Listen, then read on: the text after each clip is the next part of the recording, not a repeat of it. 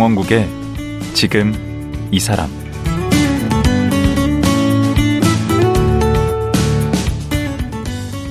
안녕하세요. 강원국입니다. 어제에 이어 여성 형사의 롤 모델 박미옥 반장과 말씀 나누겠습니다. 어제 얘기 들어보니 박미옥 반장은 제가 만난 사람 중에서도 가장 자존감과 자기 효능감이 높은 분이었는데요.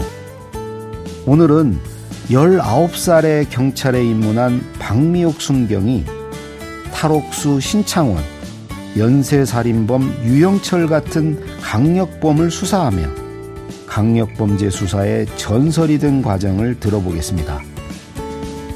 여성이 한 번도 걸어보지 않았던 길이라 정말 쉽지 않은 도전이었을 텐데요.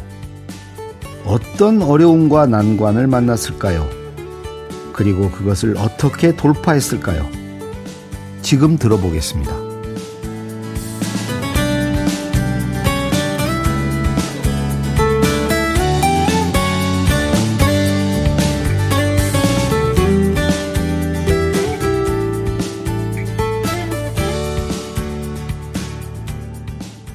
박미옥 반장님 다시 모셨습니다. 안녕하세요. 네, 반갑습니다. 예, 어제 이제 경찰 되신 얘기 했고, 오늘은 이 강력범들 검거하고 이런 얘기 좀 들어보려고 또 다시 모셨습니다. 근데 별명이 더 있더라고요. 그 단군 마마? 예, 언론사에서 만든 것 같은데요. 네. 그 여행사의 원조다. 어. 아, 시작이다. 그래서 당군마마라는 말을 어느 기사 기자분이 쓰신 것 같습니다. 음.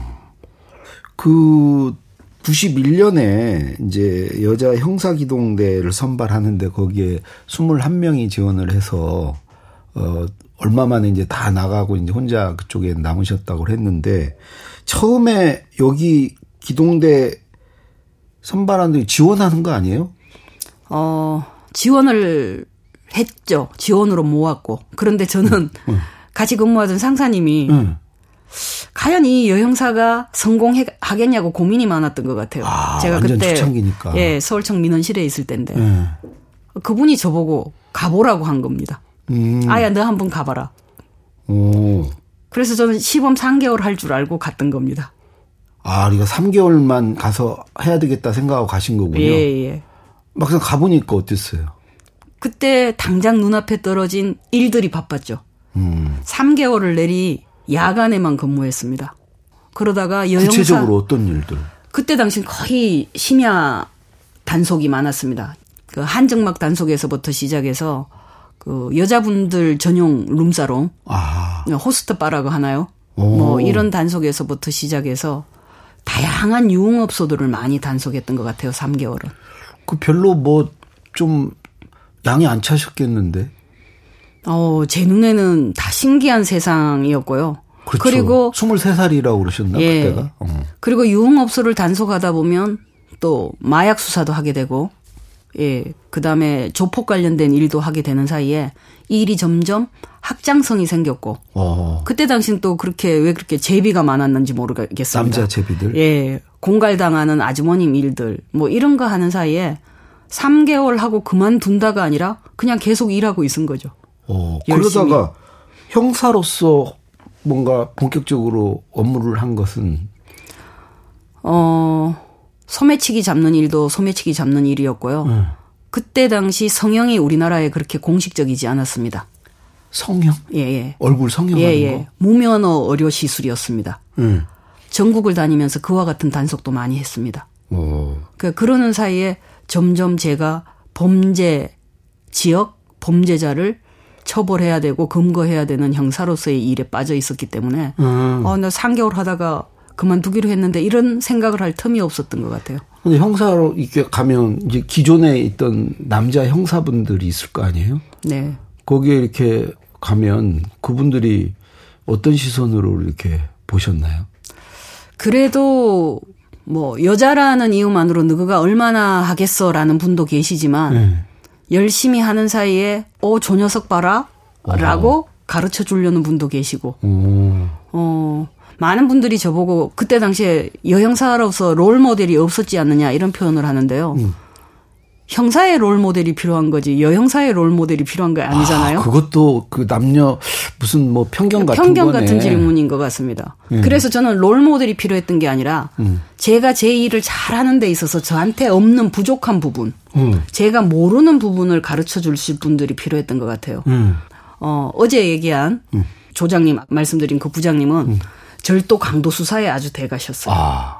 근데 의사를 수사하러 가거나 음. 무면허 시술을 수사하러 가는 데 있어서는 음. 또 다른 분이 필요했고요. 아. 조폭 수사를 하는 데는 또 다른 분이 필요했습니다. 그래서 저는 동시에 한 네 분을 찾아다닌 것 같아요. 그러니까 장점들을 쪽쪽 이렇게 뽑아먹는구나. 네. 저한테 없는 부족한 걸 가르쳐 줄 선생님이 필요했죠. 스승이 어. 필요했습니다. 어. 음. 그러면서 저를 만들어가는 길이지 음. 저 사람처럼 되겠다 그런 생각으로 살았던 것 같지는 않은 것 같아요. 음. 아니 그 원래 이제 여형사로서 선구자시니까 앞에 그 선배들이 여자 선배들이 없어서 힘드셨겠다라고 생각을 했는데 그게 왜 여자가 꼭 있어야 되냐 말이 많네. 형사가 되기 바쁘지 무슨 여형사가 되려고 합니까? 그러니까 네. 아니 제 아내가 어제 산책하다가 그 사원 때요. 네.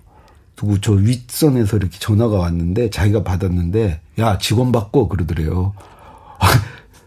내가 직원입니다. 그러니까 직원 바꾸라니까 그러더래요. 그러니까 그 당시만 해도 어 여성은 그냥 직원 취급을 안 한 거죠. 제가 여자인 걸 적절하게 이용했던 건 네. 비리 앞이거나 부정한 일일 때 도리어 써먹었던 것 같아요. 음, 한 번은 어, 어떤 영상물이었습니다. 네. 어, 성폭력 관련된 영상물이었는데 네. 언론 측에서 이제 이 영상물을 내놓으라고 한 거죠. 방송 자료로 쓰게. 어. 그래서 저는 안 된다고 외쳤고 네. 상사는 야 모든 거 보안 조치 안 되잖아. 네. 어. 캡한테서 백이 돌았으니까 반드시 줘야 된다. 캡이라는 게그 사용 캡. 경, 그 기자 중에 예, 예. 어그 제일 예. 경찰 출입 중에 대빵. 음. 예. 음. 제가 그 복사본을 발로 깨면서 한 말이 있었습니다. 그 상사한테. 이때쯤 한번 가장님이 음. 내가 여직원한테까지 이런 부탁을 해야 되냐고 음. 기자한테 그런 말씀은 하실 수 없었습니까? 아. 그리고 저녁에 소주 한 잔 먹고 잊어버리기도 하고요. 음. 아, 우리 아내도 그, 저, 지점에서 어, 은행 지점에서 이제 카운터에서 했는데 네. 남자들 뒤에서 다 놀고 있고 혼자 막 정신 바빠가지고 돈통을 객장에다 지점 객장에다 던졌다고 그랬던데 나 못해 그러면서 그 그리고 어디 갔다 오니까 다 정리가 됐더래요. 초기에 3개월을 밤을 새우면서 일하던 모습이 네. 우리한테는 불편했겠지만 서울청에는 파다한 소문이 나지 않겠습니까? 여직원들이 밤새 그러고 다니니까. 어. 그러한 부분에서부터 인정이 시작되기도 했고 음. 편견은 제 스스로는 개인의 문제로 본 것 같아요. 음, 아, 편견이 있는 사람도 있고 없는 사람도 네. 있지. 네. 누구나 여성에 대한 그런 편견을 갖고 있지는 않다. 그리고 음. 더 중요한 건 네.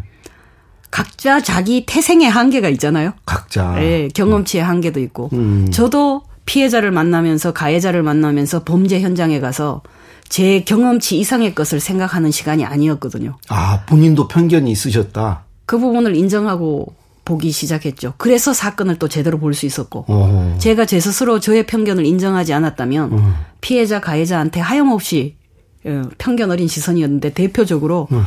바람 피운 아줌마를 내가 왜 도와줘야 되나? 음. 분명히 피해자로 협박당한다고 왔는데 그죠? 그쵸. 나의 도덕적 가치는 응. 아줌마가 왜 바람을 피워야 되나? 어. 이런 생각으로 시작한 어린 날들이었거든요. 아, 그런 생각하면 안 돼요? 그럼요. 형사로서는 음. 이게 어느 범법인지, 음. 그 제비로서 직업으로 사는 사람인지, 음. 그 협박을 어떻게 문제 없이 대비해 줄 것인지 이 생각부터 해야 되는데 어. 저부터 이제 편견 어린 생각을 했죠. 음. 그랬기 때문에 다른 타인의 그 편견 어린 말이 태생적 한계라는 말로 이해하려고 노력했습니다, 사실은. 오. 아, 저건 태생적 한계다. 근데 어제 이제 하도 스트레스를 받아서 이제 스님이 될 것도 생각을 하셨다고 그랬는데 이 순경에서 경위까지 올라가는 순경에서 경위까지 가는데 9년밖에 안 걸리셨어요? 음, 9년밖에 안 걸리기도 했고요. 네. 음, 전국 최초로 남녀 형사 통틀어서 범인 근거 유곡만으로 된 케이스가 첫 사례로 나중에 경찰청에서 들었죠. 어. 그러니까 남자 형사도 범인 근거 유곡만으로 경장, 경사, 경위까지를 특진한 사례가 없었던 거죠. 어, 이게 최초. 예. 그러면 이제 범인 검거 이런 실적이 좋으셨다는 건데 그 뭐 검거 이런 거에 뭐 어떤 비결이 좀 있나요?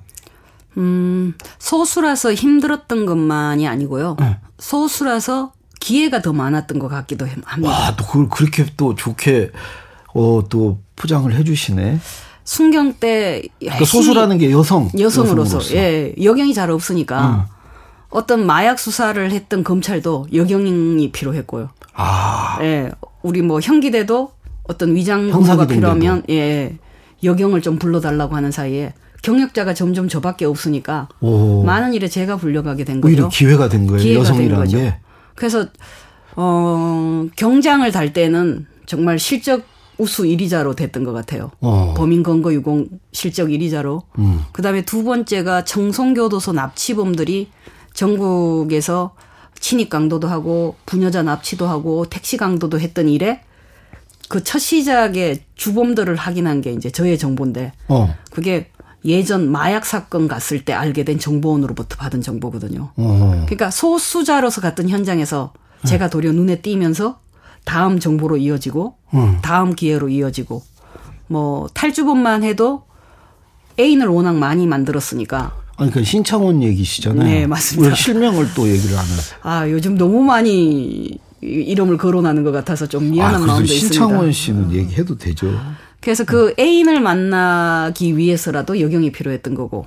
애인을 얼마나 만나셨는데? 제가 10명 가까이 만난 것 같습니다. 신창원이 도망 다닐 때 잡기 네네. 네. 위해서? 그리고 그 애인들을 만나서 신창원의 습관, 탈주 방법, 응. 그 다음에 검문 검색을 피하는 방법, 어. 그 다음에 좋아하는 길, 뭐 이런 것을 정밀하게 분석을 해서 경찰관들한테는 검문 검색 자료, 어. 시민들한테는 제보 자료. 어허. 그러니까 순천에서 그 잡혔죠. 신고자분이 어. 그 신고할 때 워딩이 딱 그거잖아요. 운동기구가 많고 결혼 사진이었고 어 강아지가 한 마리 있다. 뭐 이런 여러 가지 내용이 있습니다. 어, 그게, 그게 준 거예요? 그 신창원의 애인들을 만나면서 음. 신창원을 닮았다, 닮지 않았다로 평가하지 말고 네. 이런 합법을 쓰는 거나 어 이런 특징이 있으면 신고해 달라는 내용 중에 있죠, 그게. 아, 우리 반장님이 그걸 제공을 예. 하셨구나. 어. 또뭐 신창원의 일기장도 그렇게 처음 가서 바로 이제 일기장을 보고 수사 방법에 대해서 이제 이야기를 한게 음. 어, 낚시터에 주로 있는 것 같지 않다. 음. 시동을 끌고 추위에 떨면서 어, 외로움을 얘기하는 것으로 보아서 일기에 그렇게 돼 있어요? 예, 그 시동도 못 트는 그런 추위에 대한 뭐 이런 이야기들이 있어요. 음. 그러니까 이거는 주택가에서 자고 있을 확률이 높다. 와. 뭐 이런 의견에서 일기를 분석을 하셨구만. 예. 그다음에 이제 애인들을 만나면서 직접적으로 신창원이 한 행동들을 이렇게 공개할 수 있었던 게 좋았던 것 같고요. 음. 아니 저기 또 정남규 수사에도 참여하셨다고. 그러니까 이게 정남규 수사나 뭐 이제 유영철 수사만 나와도 이게 언론에서 자꾸 타이틀을 다는 게 부담스러운 게요. 음. 그때도 사실은 유영철은 암수범죄라서 드러나지 않은 대상자였습니다. 어. 그렇지만 정남규는 평창동 뭐 강북 일원의 어떤 부촌 노인네 사건에서부터 시작해서 경찰이 굉장히 고민된 사건이 많던 중에 음. 간악 구로까지 심상치 않은 사건들이 계속 일어났습니다. 음. 그러다가 구로에 공식적으로 수사본부를 차렸는데 음. 형사들이 지친 거예요. 이렇게 사건이 길어지니까. 어. 그때 이제 수사부장님이 전화를 하셨죠. 어. 박명희 네가 와서 특별팀을 조금 꾸려주라. 형사들이 한 두 달 가열차게 달리고 나니까 어. 퍼진다. 어. 어, 여직원 다섯 명에 남자 직원 다섯 해서 열 명의 특별팀원으로 음. 좀 다른 시선으로 봐주라. 아. 그래서 미꾸라지 역할을 좀 해주라. 음. 그래서 사람들이 조금 자극하고 다시 일어나게 해주라. 역할 아닌가? 예. 그래서 그때 당시 상황을 좀 끌고 가주라. 이 지친 형사들한테. 어. 그리고 이제 마지막 말이 그러다가 네가 잡아주면 고맙고. 어. 어. 이렇게 표현을 해서 이제 특별팀을 데리고 한 달을 들어갔죠. 들어갔더니 음. 그 원래 있던 분들이 있던 사람들부터가 문제인 게 아니라 우리 팀부터 문제였죠. 왜요? 남들이 다 수사한 걸 우리를 갖고 뭘 수사하라고 지금 아. 우리를 불렀느냐. 음, 지금까지 해도 안 되던 예, 걸. 당연한 말이죠. 음. 그래서 제가 팀원들의 조를 바꿨습니다. 가장 나이 많은 고참 남자 형사, 네. 가장 어린 여 형사, 어. 가장 고참인 여 형사, 가장 막내인 남자 형사. 어. 이렇게 조를 짜고 중참은 중장끼리 붙인 다음에 네. 각자 생각이 드는 대로 와서 얘기해라. 어. 음, 두 사람이 조율할 필요도 없고 음. 각자 탐문한 내용, 본 내용에 의견이 있으면 있는 대로 얘기해라. 어. 그러면 나는 그 얘기를 갖고 수사본부에 가서 흐트러 놓겠다. 아, 이런 건 수사해봤냐.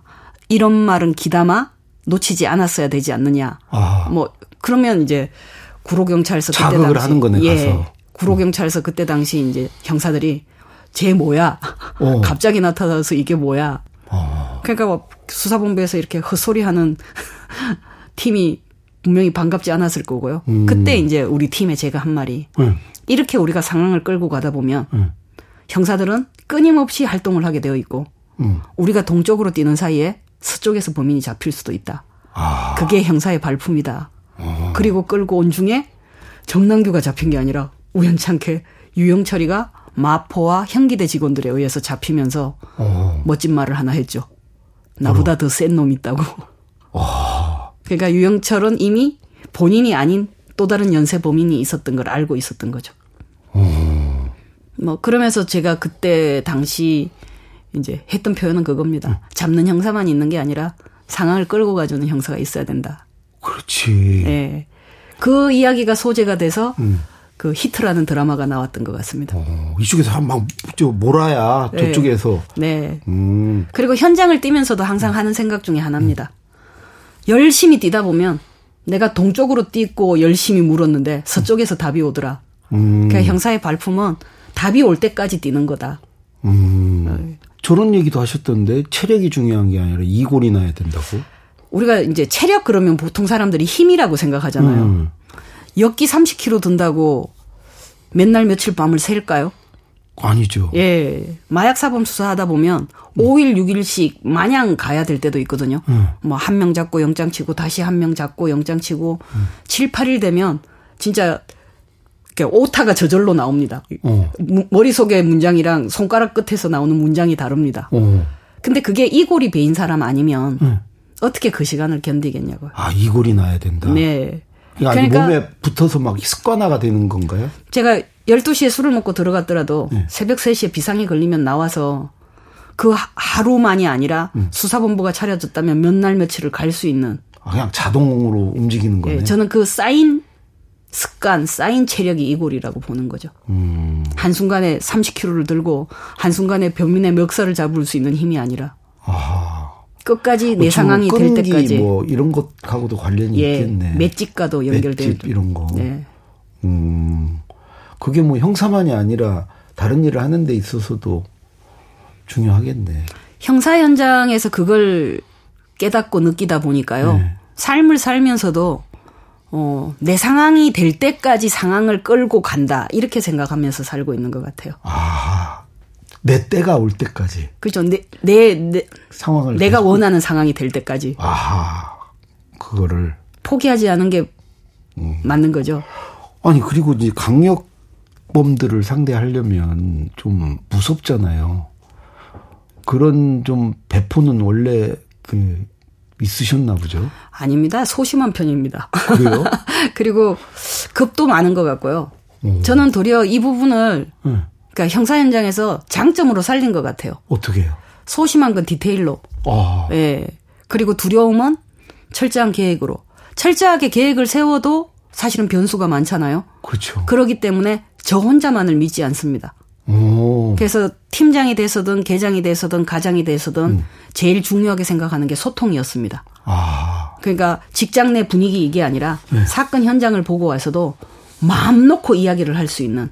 아. 그래야만이 대책이 다양해지고 오. 다양한 시선으로 집중할 수 있기 때문에 음. 도리어 그 두려움은 소통으로 이어진 거죠. 오. 소심함은 디테일로 이어진 거고. 또 준비를 철저히 하시고. 예. 저는 겁이 많아서 조심하긴 해요. 그것도 네. 필요하겠네. 조심하는 거. 일단은 이런 생각을 처음부터 철저하게 할 수 있었거나 마음 먹고 했던 게 아닌 것 같고요. 음. 피해자분이 와서 담당 형사님 어떻게 할까요? 라는 말에 음.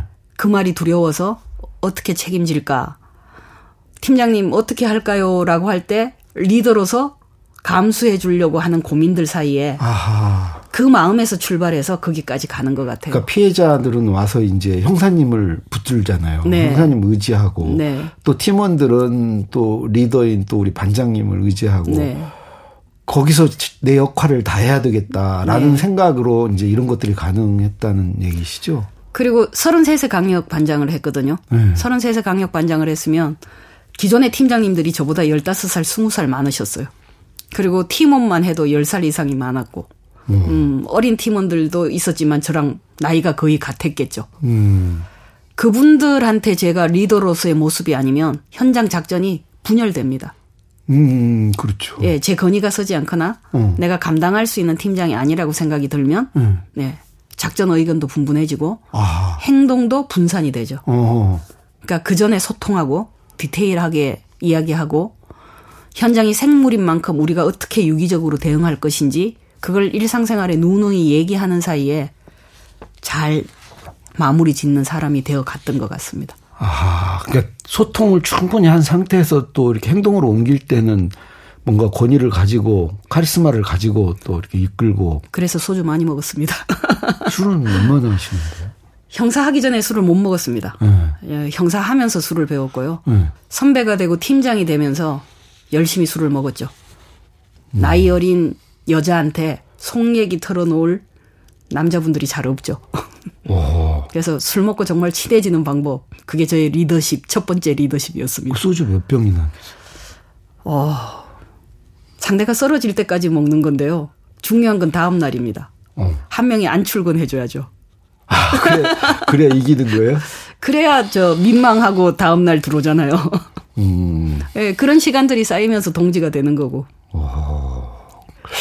아, 갖출 걸 다 갖추셨네. 술도. 아까 그, 이 피해자가 와서 형사를 찾고 그랬을 때, 음, 그 역할을 하기 위해서 버티셨다. 30여 년 넘게 그 자리에서 도망가지 않고 버틸 수 있었던 것은 누군가의 뭐 어떤 근거가 되기 위해서 그러셨다고. 아닌 것 같고요. 네. 30년을 할 생각이었으면 못했을 것 같아요. 어허.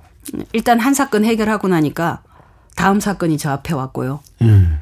그 다음에 경력이 조금 늘었는데 경력자라고 이제 사건이 더 큰 게 왔어요. 아하.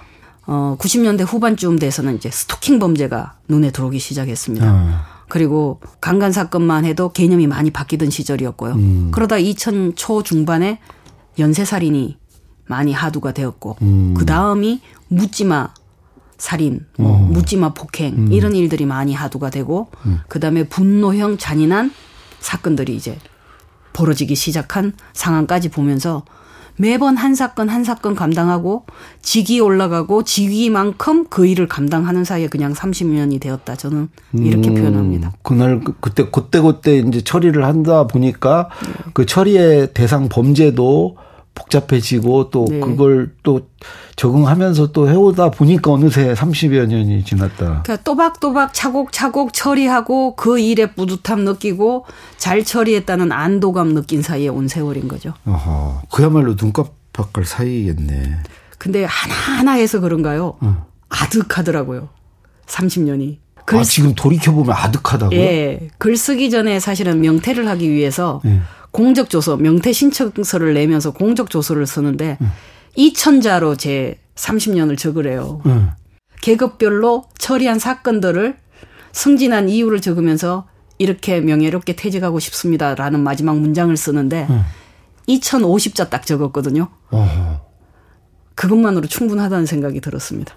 음. 아, 열심히 살았구나. 어. 음. 잘 마무리된 건 정말 많은 사람들이 도와준 거구나. 징계 하나 있으면 명퇴 못 하거든요. 아, 또 그래요? 예, 예. 근데 제가 간부로 산 세월만 해도 15년이 넘으니까 음. 얼마나 우리 팀원들한테 그다음에 우리 조직원들한테 감사할 일이에요. 제가 음. 2차 간접적 책임자 위치도 한참 있었는데 음. 어, 징계 하나 없이 이렇게 퇴직할 수 있었던 건 저한테는 큰 행운이었다고 아래서 뭘 보죠. 잘못을 하면 본인이 책임져야 되는. 네, 네. 그 마지막으로 이런 명언을 하셨던데 형사는 사람을 사랑하는 사람이 해야 하고 수사는 결국 사람을 구체적으로 사랑하는 일이다. 그 이게 의미가 어떤 뜻이죠? 형법의 문장 하나가 그런 것 같아요. 음. 뭐 타인의 재물을 절취한 자, 타인은 어느 범위까지일 거고 절취의 방법은 어느 어느 범위까지일 건가. 음. 근데 그것이 적용의 문제가 아니라 해석의 문제라고 하잖아요. 어. 그러면 성폭력 사건 같은 경우에도 위계나 위력으로서 사람을 가늠한 자는 네. 그러면 그 위계라는 속임이나 위력이라는 문장에는 애매하죠. 네, 그 사람을 이해하지 않고는 네. 나의 기준으로 그 사람의 힘을 해석해서도 안 되고 어. 나의 경험치로 그 사람의 인지 능력을 해석해도 안 되죠. 네. 그래서 분명히 법은 네. 사람이 잘 살고자 만들었고 네. 그 사람들 속에 질서를 찾기 위해서 만들었는데 네. 우리는 절차만 얘기하고 있는 거죠. 아, 사람은 빠지고. 예. 그래서 저는 늘상 후배들한테 한 말이 법학개론에 나온 법은 해석의 문제다. 이것만 가지고도 30년 걸렸다. 음. 매번 저 앞에 오는 사람은 다른 사람이죠. 사람은 달라지니까. 제명도 같아도 사람은 다르죠. 어. 그러니까 그것이 녹아내리지 않은 조선은 그 사람을 대변해 줄 수 없죠. 아. 음. 이 명언을 듣다 보니까 이제 시간이 또 돼가지고. 어, 오늘 말씀 여기까지 듣도록 하고요. 내일 하루 더 모시고, 그, 저는 이제 궁금한 게, 명예퇴직을 왜 이렇게 일찍 하셨는지, 그리고 지금 이제 어떻게 사시고, 앞으로 어떤 삶을 꿈꾸고 계신지, 예, 이런저런 얘기 또 내일 하루 더 모시고 말씀 듣도록 하겠습니다. 예, 감사합니다. 오늘 말씀 고맙습니다. 감사합니다. 강력 사건 검거의 살아있는 전설, 박미옥 전 경정이었습니다.